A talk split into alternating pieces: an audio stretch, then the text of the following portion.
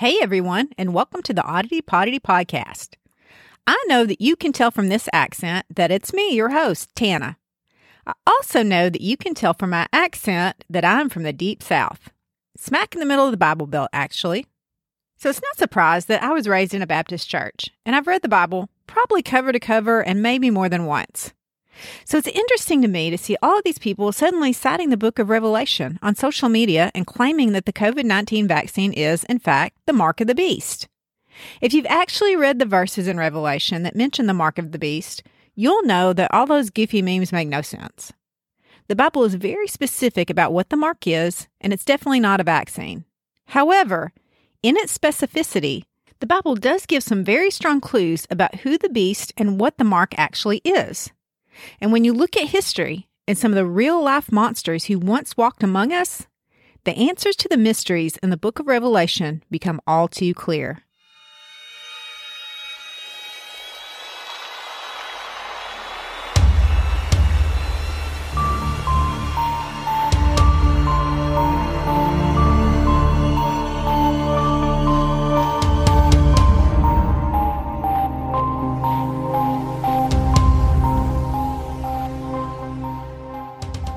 Months ago, I received a cryptic meme in my Facebook Messenger. It had five letters listed in a column with a number that corresponded to each. The letters spelled out C O V I D, and the numbers were added up at the bottom of the page. They equaled 666, the mark of the beast. First off, those numbers actually added up to 667. Second, if you've read the book of Revelation, you know that the virus or vaccine, it doesn't fit at all with what the mark is supposed to be. But it seems like anytime something is going on that people don't like, they start yelling that this person or that person is the Antichrist or this thing or that thing is the mark of the beast. Where did this idea come from and what does it all mean? In today's episode, I'm going to tell you where it came from, the history behind it, and what I think it means. Because for pretty much all of my life, people have been saying that we are living in end times. End times is taking forever, you guys. I probably shouldn't joke about that. Anyway, the first Antichrist I recall in my lifetime was my brother. Then it was Ozzy Osbourne in the 80s, and that was either before or after the band Stryper, I can't remember. I think Marilyn Manson was the Antichrist once too. And don't even get me started on Mark of the Beast. The mark has been debit cards, grocery store barcodes, cell phones, body piercings, and even that one tattoo I got while drinking in New Orleans. As a disclaimer up front, I'm no Bible scholar, but like I said, I've read the book. I did rely on actual Bible scholars and historians for a lot of the historical material in this episode, though, and I posted the links of those articles in the show notes. But the majority of what I'm about to tell you comes from the Bible itself. The Antichrist actually comes from the book of John, He's only mentioned in three passages, and he's essentially Jesus' evil twin, a hot, hot mess who comes into complete world power and sits on a throne in Jerusalem. I don't recall that happening, so I don't think he's here yet. But all that Antichrist stuff happens way before the book of Revelation, which is where the mark of the beast is mentioned. If you've never read the book of Revelation, I put a link in the show notes as well to an article on pbs.org that's very helpful in explaining it because it's a tough read. But since you're already here, let me give you the Cliff's Notes. The book of Revelation is basically a fever dream told by a guy named John and might be best understood after eating some psychedelic mushrooms. It is the wildness, y'all. So, this John guy, he's a Christian from Rome, and he's chilling out on this island one day when this voice comes out of nowhere. Yo, John, it says, grab a pen and a scratch pad. I'm about to blow your mind. That's a direct quote. No, I'm kidding. The voice was Jesus, and he was about to show John a glimpse of the future, and he wanted him to take notes. That day, John had five visions or revelations about what's going to happen in the future. In a nutshell, humanity is about to beef it in the most heinous way, beginning with the arrival of four horsemen who will bring plague, famine, war, and then finally, sweet, sweet death. We're not going to get into everything those killer cowboys did because that would be a six hour long podcast. What we want to focus on today is this mark of the beast business.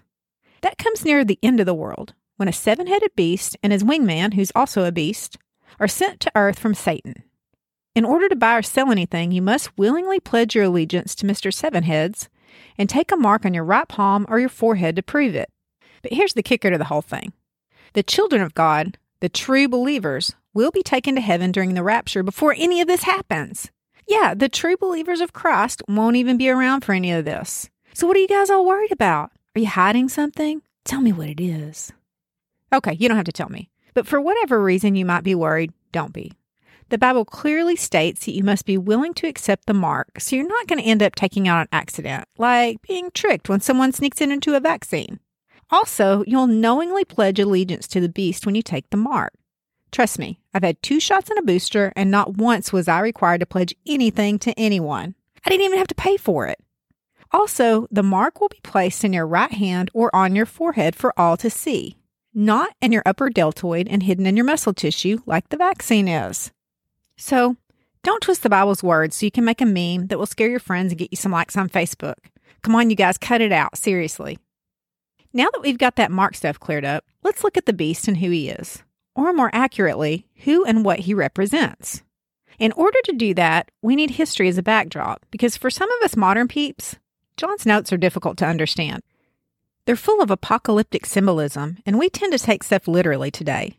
But at the time that the book of Revelation was written, which was approximately 96 AD or so, apocalyptic literature was the norm. People of that time would understand how to interpret it in a way which we would not, much like they probably wouldn't understand our Pepe the Frog memes today. Much of what was written for a Christian audience at that time had to be put in sort of a code so as to avoid further persecution by the Romans. What I'm saying, dear listeners, is that in order to understand what all of John's crazy future visions mean, you must first understand what had happened in Rome in the not so distant time before it. Picture it Rome, Italy, July 64 AD. It's hot. There's no AC. And even though it's been many years since the death of Christ, Christianity still really isn't a thing in Rome. It's not even going to be legal for almost 250 more years. At this point, Christianity is considered kind of a New Age hipster thing. And Rome's current emperor, Nero Caesar, doesn't like it. Not one bit. So, in addition to all the other gross things he likes to do, Nero starts some groovy trends like wrapping Christians in dead animal skins and feeding them to wild dogs, or crucifying them and hanging them in his garden for decoration, or turning them into human torches to light the city streets, among other things. Although Jesus had already been crucified, Christian historians of the day all wrote that Nero was indeed the first Roman emperor who persecuted Christians in exceedingly cruel and violent ways. All right, let's back up just a little bit more and do some background on who this Nero dude was. He was the worst, the worst human, and the worst Caesar who ever Caesared. Now, you may have thought the worst Caesar was Caligula, but you'd be wrong. It was Nero, Caligula's nephew. At first, he seemed like a cool kid, but then he turned 17 and went off the rails of the crazy train. He poisoned his stepfather and stepbrother to get them out of the way so he could become Rome's youngest emperor. Then he married his stepsister, Octavia. Octavia was, by all accounts, a good and virtuous woman who was loved by all of Rome, so naturally Nero hated her. Instead, he had the hots for his buddy's wife, Poppaea. Turns out Poppaea and Nero were a good match, kind of like Juliette Lewis and Woody Harrelson in Natural Born Killers. Just nuts about each other and nuts in general. So Nero sends Poppaea's husband on some mission to some faraway country just to get him out of the way. And he tries to strangle Octavia a bunch of times, but she's got a wicked strong neck and just refuses to die. In the meantime, Nero's mom is getting like super annoyed by all these shenanigans, so he goes ahead and kills her. And since he can't seem to kill Octavia, he takes the mundane route and divorces her so he can marry Poppaea, which outrages the citizens of Rome. They protest and they riot. They hold parades in Octavia's honor and erect statues of her. So Nero decides to get back together with Octavia. But at the last second, he changes his mind and has her drown in a boiling hot vapor bath instead. Then he has her body beheaded and her head sent to Poppaea as a wedding gift. Pure romance. After all that drama dies down, Nero and Poppaea get hitched, but he gets tired of her real quick too, especially when she starts nagging him to quit seeing prostitutes on the side, or at least slow down with them, as she was pregnant and didn't like it when he came trolling home with STDs. Nero responds to his wife's very reasonable request by throwing her to the ground and jumping on her stomach until her and her baby die. Then he feels real bad about it and he kind of gets lonely and starts missing her, so he spies this young slave boy named Sporus, who he thinks kind of sort of looks like Poppaea. Nero promptly has Sporus castrated, dresses him in Poppaea's clothes, renames him Empress Poppaea, and takes poor Sporus out on the town, forcing him to make out in public at plays, restaurants, sporting events. You get the picture. Nero is so adamant that everyone accepts Sporus as Poppaea, Empress of Rome, that even after he dies, the next three guys who take over as Roman emperor take Sporus as their wife. At some point, Nero also publicly married a man named Pythagoras, while the emperor himself wore a veil and played the part of the bride. So basically, Nero was the OG Tiger King. Question If this stuff was going on today, would you not think you were living in end times? Heck, the U.S. Postal Service is losing 30% of our mail, and we think it's end times. We're weak. Anyway, I've given you but a small sample of how Nero treated those closest to him, so you can imagine how he treated the Roman plebes. If you can't imagine, let me just tell you how he treated them. He openly encouraged crime, even prowling the streets himself and beating people up and robbing them just because who's going to stop him?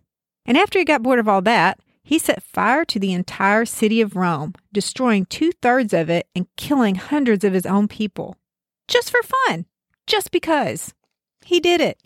Everyone knows he did it. And people are pissed, especially his military, who have now turned against him. Ancient Rome historian Cassius Dio later said in a quote There was no curse that the populace did not invoke upon Nero, though they did not mention his name. End quote. By the end of all this, even Nero's close pals were telling them that he needed to commit suicide. And naturally, he's got to be a drama queen about that too. He tries to poison himself and fails. He tries to drown himself and he fails at that too. One of his men suggests that he stab himself, and Nero whines that he doesn't really know how, and, and he really needs one of them to stab themselves to death first so he can see how to do it correctly. Finally, Nero is handed a knife, but he tosses it aside, proclaiming it too dull to do the job. They hand him another, and he doesn't like that one for one reason or another. In the end, he's got to have his buddies help him stab himself in the neck in some sort of weird uh, assisted suicide thing. And right up to the bitter end, Nero blames the Christians for the fire that destroyed Rome. This is the madness that sets the mood for the book of Revelation. If you've made it this far, hang out with me for a few more minutes while I tie up what else was going on that gave rise to the mention of the beast in the good book. Right after Nero commits suicide, his court astrologers bring the woo by predicting that he will one day return. The witches were so convincing that everyone thinks that Nero had botched his third suicide as well and had somehow survived, or even that he'd faked his own death so he could hide out until everyone got over being mad at him for burning up Rome, and then he'd come back and return to power. And this return to power was essentially known as the rise of the Antichrist. Nero, who was the first to torture Christians simply for being Christians, was literally the Antichrist. In the 20 years following his death, at least three different men showed up claiming to be Nero, and they were all promptly put to death. It's a pretty easily dispatched AC, if you ask me. But Nero was so heinous and so utterly terrifying that Christians lived in constant fear that he really would return. Since Nero had no son, the Julio Claudian dynasty died with him. And for a few years after that, there was just this revolving door of military leaders who conquered Rome, married Sporus, and were assassinated on a pretty regular basis. Eventually, an Italian guy named Vespasian took over Rome and a true royal family was reinstated, the Flavians. Shockingly, Vespasian was not assassinated, but instead died in the middle of an intense diarrhea attack. Very embarrassing. His oldest son Titus then took over as emperor, but he only lasted a couple of years before he died too. There's much debate on whether Titus died of natural causes or if he was poisoned by his plotting little brother, Domitian. Domitian wanted to do things differently than his dad or his brother had, and the Roman Senate did not like this. They saw him as a tyrant. Tyrant or not, Domitian definitely was some sort of marketing genius. He created an imperial Flavian cult specifically designed to inspire the people of Rome to be loyal to him. He created his own publicity team, you guys. It was essentially today's equivalent of buying a million bot followers on Instagram. The cult had a temple and a high priest, and they threw festivals to honor Domitian and were like constantly posting about him and stuff. The whole purpose of this cult was to inspire the people of Rome to be loyal to the Flavians. And while Domitian was popular with the public, many Christians were afraid that this was going to turn into a Nero 2.0 situation. And, coincidentally or not, This was right around the time that the book of Revelation was written. Now, let's look at what the book actually says about the beast and the mark. The action starts in Revelation 13, where the beast is described. Actually, it's two beasts. There's this crimson skinned, Satan powered beast, and then another beast who's like his hype guy, who just kind of goes around trying to get other people to worship the first beast. Kind of like that guy who stands outside the club trying to get people to come in and hear the featured DJ of the week. Or like the imperial cult that was formed to hype Emperor Domitian. Revelation 13 1 and 2 say that the featured DJ beast has seven heads, upon each is written a blasphemous name. It also has ten horns and ten crowns. Don't ask me how seven heads have ten horns. I guess some of the heads are like unicorns. Also, it has the body of a leopard, the feet of a bear, and the mouth of a lion. Why, why though? Anyway, these seven heads likely represent the seven hills that Rome was built upon. And the seven blasphemous names are those of the past seven emperors of Rome five who are dead Augustus, Tiberius, Gaius, also known as Caligula, Claudius, and Nero. The other two heads represent Vespasian and Titus. So now we have a beast with seven heads and seven ugly names, just like the seven past emperors of Rome, all the way up to the current one. Verse 3 says that one of these seven heads has a mortal wound, but that the wound has miraculously healed, and the world's like, what the hell? Sort of like Nero with his mortal wound, which was believed to have been healed because he didn't do a good job trying to commit suicide in the first place. Verses 4 through 10 are general smack talk about what a jerk this beast is, in verse 11, the hot beast makes his appearance. And again, there's a reference to the first beast with a healed head wound, Nero. In verse 13, it says that this beast also makes fire come down from the heavens, just like Nero had rained fire upon Rome. Verse 14 again references the beast with the wound made by a sword, like Nero had. And then he adds that the hot beast actually wants you to go ahead and worship the seven headed beast's image as well. To prove your loyalty to the beast, you'll have to accept a mark upon your forehead or in your right hand. And verse 16 says that if you want to buy or sell anything, you must have this mark. Now, in those times, a mark was a word for an engraving or a brand, sort of like Nero's or any other Roman emperor's image that was engraved on a coin. During Nero's reign, the Jews revolted against him and began minting their own coinage and did not use the Roman currency that was marked with the image of him. So, in the eyes of the Jews, if you held a coin that was engraved with Nero's image, you held allegiance to a beast. I'm not sure what the forehead thing comes in, though, unless they had some sort of fashionable forehead fanny pack type things that you could carry your coins in up there. A further note is the fact that when Domitian was in power, he revalued Roman coinage. So at this time in history, there was a lot of worry about currency and how people will be able to buy and sell things. Speaking of currency, the money shot is actually in verse 18, which says, quote, Here is wisdom. Let him that hath understanding count the number of the beast, for it is the number of a man, and his number is six hundred threescore and six. End quote. To me, the words, let him hath understanding, are the most important clue regarding the mark of the beast. At the time, the Hebrews used a form of code writing so they could secretly talk crap about the Romans. It was called gematria, and it was the practice of assigning letters numerical values. Kind of like that goofy COVID 19 meme I got on Facebook, only mathematically correct. But when applying gematria to the Hebrew alphabet, the words Nero Caesar is represented numerically as the number 666. Verse 18 couldn't be more clear.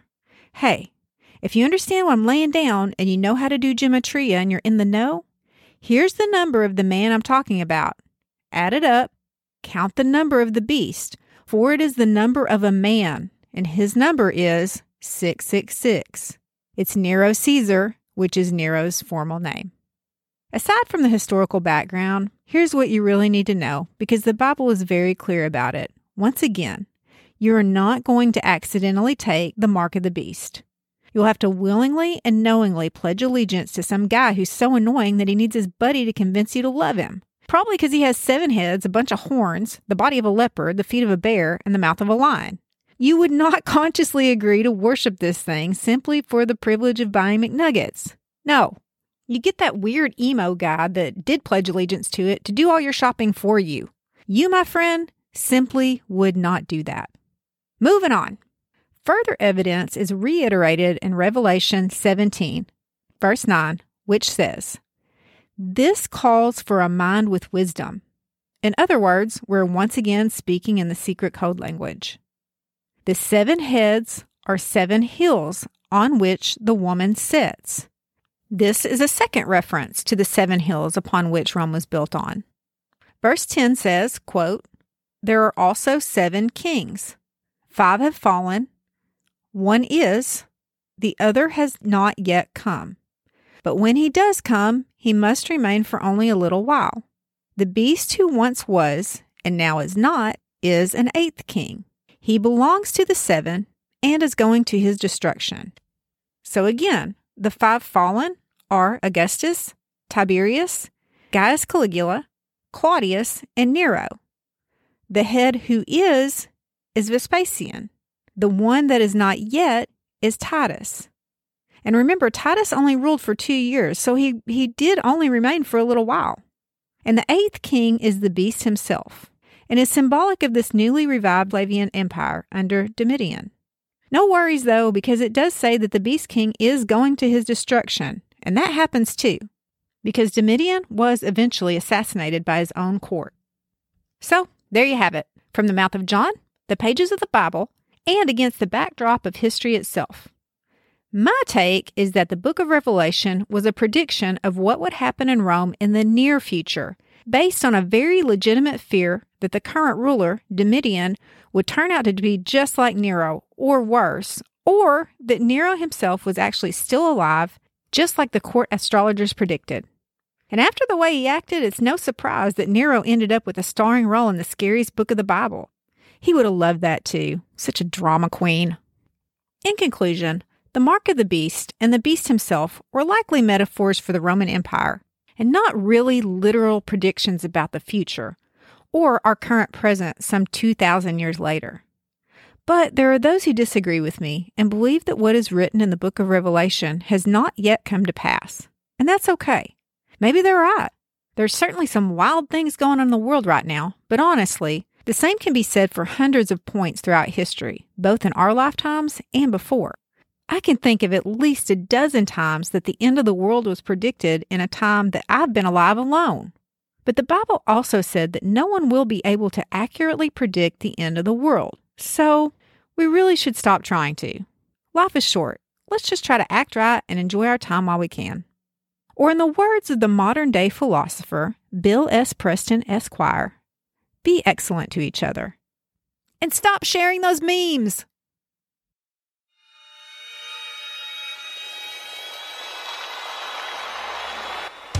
Hey, you. Yeah, you. Thanks for listening. Your support means so much. It's everything. If you haven't already, please go follow us on Instagram at Oddity Poddity Podcast. And if you want to be the most helpfulest, please go leave us a five star review wherever you get your podcasts. And if there's something weird or creepy or strange that you'd like me to investigate and report back to you on, drop me an email at odditypoddity at gmail.com. That's O D D I T Y P O D D I T Y at gmail.com. See y'all next time.